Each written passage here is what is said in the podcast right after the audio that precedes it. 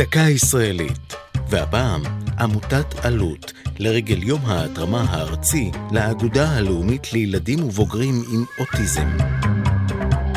חוסר אונים, תסכול ובדידות גדולה. זו הייתה מנת גורלם של הורים לילדים עם אוטיזם בארץ עד שנות ה-70. הרשויות נהגו לאשפז את האוטיסטים בבתי חולים פסיכיאטריים או לשלבם במסגרות לבעלי מוגבלות שכלית. רבים מהם נשארו בבית בלי אף מסגרת ראויה שתקלוט אותם. ההורים היו עובדי עצות.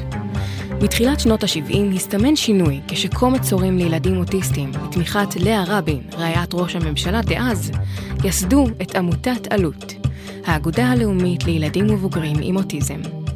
הם דאגו תחילה לשיפור התנאים בבתי החולים, והמשיכו בארגון מסגרות שהייה מתאימות לילדים. בית הספר הראשון לילדים אוטיסטים הוקם ב-1977.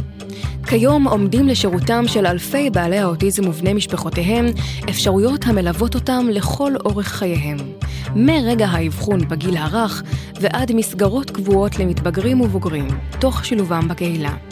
במקביל, פועלת עלות לקידום זכויות האוטיסטים ולפיתוח הידע ועידוד המחקר בתחום.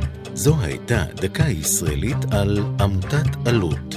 כתב אוהד ברזל, הגישה עדן לוי, עורך ליאור פרידמן.